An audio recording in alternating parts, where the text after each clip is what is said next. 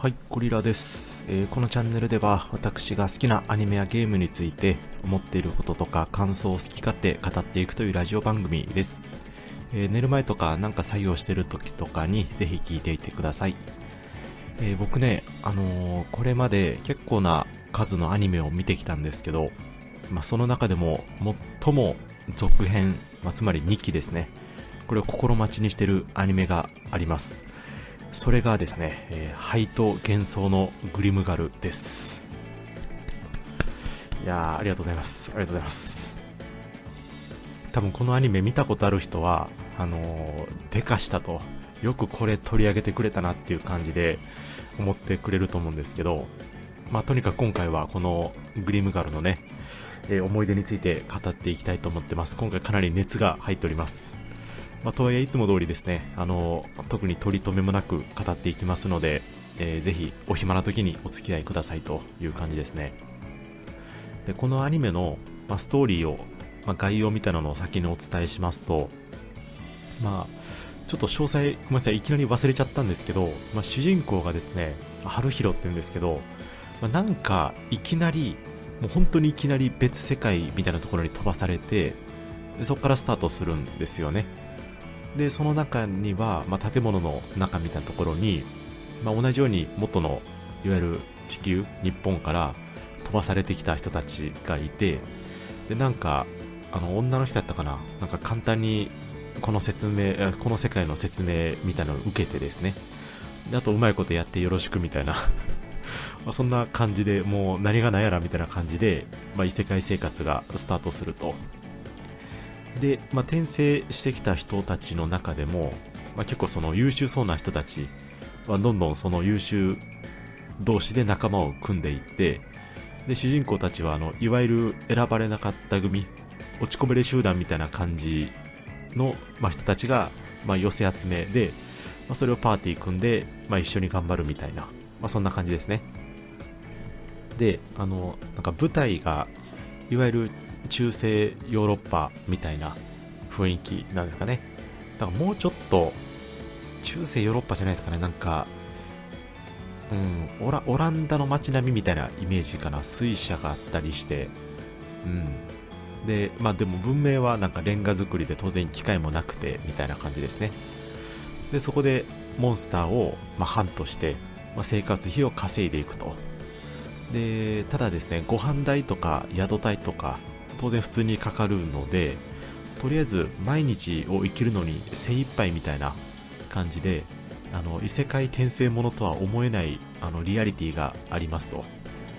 でこれね、まあ、とはいえ根底にあるのが異世界転生もので、まあ、出だしもねまあまあありきたりだなって感じなんですけどこのハイト幻想のグリムガロに関してはまああの一線を画すと、まあ、一味違いますよと。いうのをここからお伝えしていきたいと思ってます。でねまずねこのなんていうんですかね空気感がいいんですよね。このめちゃめちゃ空気感がいいんですよ。世界観じゃないですね。空気感がいいんですよ。なんていうかねあの澄んでるんですよね。空気が。わかりますかね？澄み切ってるんですよね。でこれがどうしてそう思うのかっていうと、まあ、いろんな要素があるんですけど絵柄とか、まあ、そのいわゆるちょっとあ油絵っていうんです水彩画か。水彩画っぽい背景のタッチであったりとかあと BGM とか逆に無音の間とかですね。あとはキャラクターのセリフとかうんなんですかね。もういろいろ総合的に見た時に、まあ、そのみんな自然体なんですよね。でそれでいて日々生活してるみたいな営みを感じたりとかですね、まあ、とにかくね、まあ、あの空気感をあの演出できるアニメ監督、まあ、アニメ制作スタッフですね。もう本当にねあのすごいと思います。これ2016年かなんかのアニメなんですけどまあもう今見ても当然通用しますよと。どこぞの、まあ、中途半端なアニメよりはよっぽど面白いですよというところですね。であとあのモンスターをハントしてですね生活費稼ぐので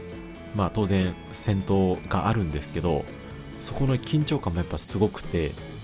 で、まあ、魔法の概念があるのでで怪我したら回復したりもできるんですけど 結構すぐにね MP 切れ起こすんですよね。だからむやみにあの回復もできないと。で敵もあのゴブリンで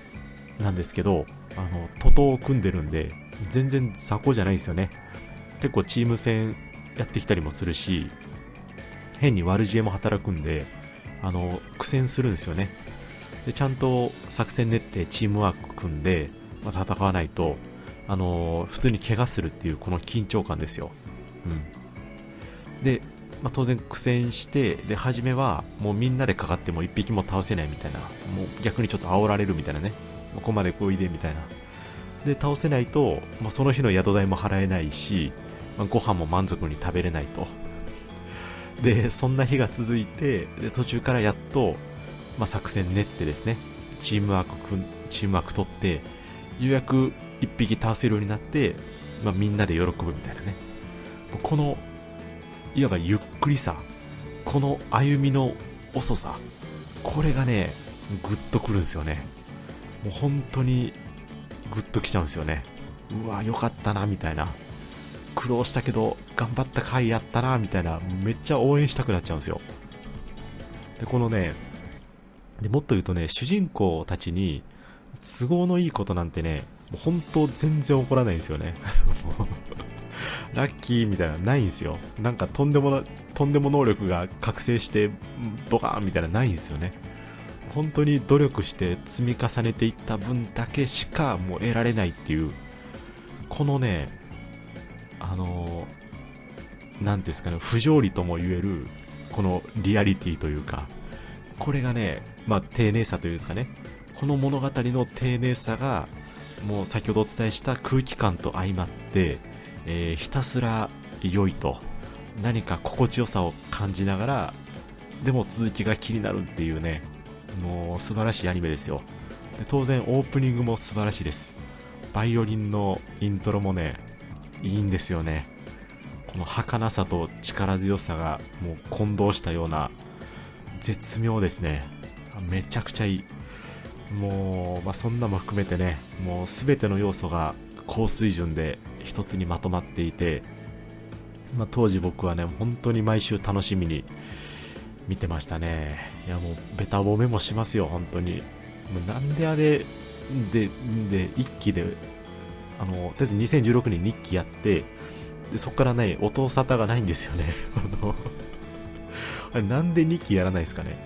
っていうか、なんでもっと有名になってないですかね。あの、鬼滅の刃と同じぐらい有名になっても、まあ無理なんですけどね。そこまではいかないかな、さすがにね。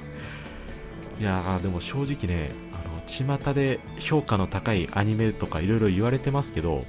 ちょっと完全に別格だと僕は思ってますね。このグリムラグリムガルに関しては。いやでも、日記作ってほしいですよね。スポンサーとかね、何してるんですかね、マジでね。なんか、話題になったから次作ろうぜじゃないんですよね。もうちゃんと見てんのかと。あのやでもね悲しいですけどね。あのいいいいものが売れるとは限らないんでね世の中ね。なんか特に最近はそうですよ。ね。なんか気をてらったものがバズってそっから火がついてねみたいなね。まあまあいやこんなこと言い出したらきりないんであれなんですけど。まあ、とにかくね、まあ、1期を早く公開し、えー、とりあえずね、プライムビデオで1期を無料公開してくださいと。あの D アニメじゃなくてね、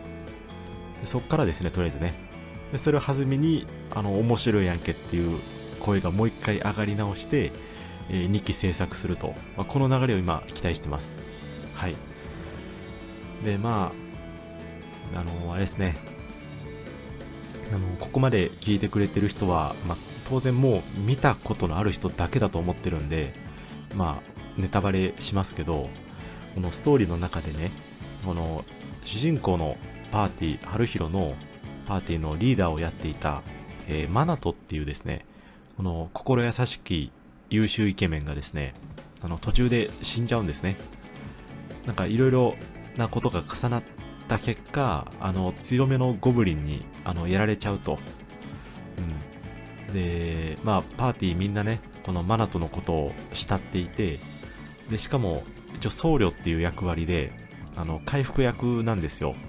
まあ、そういう意味でも、パーティーの、その支柱的存在で、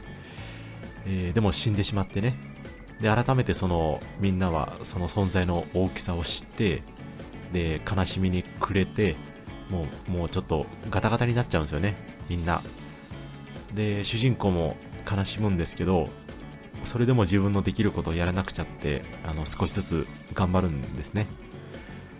で、新しくその、頑張ってメリーっていう名前の女の子の僧侶を誘って、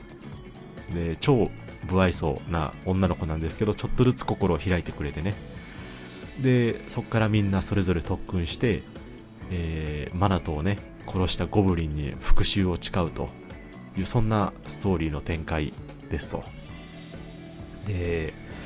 これがね、文字に起こすとね、めっちゃ普通なんですよね。あの至ってありきたりというか、王道展開ですと。だけど良い。だけど面白い。この、それでいいと。木をてらったような展開とかね、あの、壮大すぎる伏線回収とかね、まあ、いいんですよ。もう、これでいいんですよ、本当に。もう、長谷園のお茶漬けの素で美味しいんですよ。はい。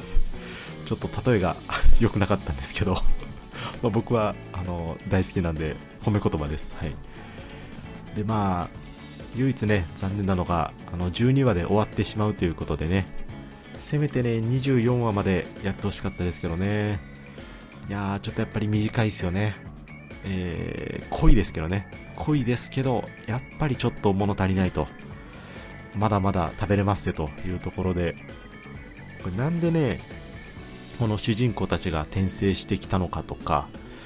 で、前世の記憶もね、完全になくした状態で突然グリムガルの世界に招集されるんですよね。スポーンと。あれなんでこんなとこにいるんだっけみたいな。そんな感じのスタートなんですよね。この理由であったりとか、まあ、多分設定であるんでしょうけど、描かれないんです。描かれる前に終わっちゃうんですよね。あとはね、確かね、月の隣にある、あの、空、夜空見たら、なんか赤い星みたいなのが結構輝いてたりとかで、これの謎とか、あと、マナトが死んだ時ですね、なんかノーライフキングの掟がどうとかみたいなね、まあ、そんな話も出てきてて、多分あれも後々の設定で、なんかあるんじゃないかなと思うんですよね。あとは、あの、結局、敵と戦ったのがね、あの、ゴブリンしかいないんですよね。あの、12はずっとやってきて、もうずっとゴブリンと戦ってるんですよね。で、ゴブリンの中でも、あの、賢いやつとか、背の高いやつとか、多分いろいろバラエティがあったんですけど、まあ、それ以上の敵が立ちはだかった時にね、まあ、その、どう戦っていくのかとかね。あとはメリーと、その、春広、ちょっとね、あの、いい感じの関係だったんですよ。最後の方。っていうところの、まあ、これから多分ちょっとメインヒロインの立ち位置になるので、それの展開がどうなるかとか、見せてよと。やれと、2期を。なんかでかいスポンサーみたいな、バーンついて、よっしゃ、これで前のスタッフ呼んでこいみたいなね。一期のスタッフ全員連れてこいみたいな感じでね、いやー、マジでやってほしいっすよね。いや、あのー、すいません、いろいろネタバレしちゃったんですけど、それを知ってても、あのー、とにかくね、アニメとしての水準が極めて高いので、いずれのパラメーターも、作画だ、演出だ、BGM だ、あのー、センスだ。もう、この辺りね、非常に高水準でまとまっている、非常に評価の高いアニメなので、まだ見たことないという方はね、もう本当にぜひ見てほしいなと思います。いやー、いろいろ思い出しちゃったな僕、プライムビデオしか入ってないですけど、ちょっと D アニメ入ろうかなまあいいや、ちょっとそんな感じで まあ、あのー、ちょっと思い出に浸るという回でした。というわけで、今日はこれで終わりましょうかね。えー、最後までご視聴いただきましてありがとうございました。それでは、失礼します。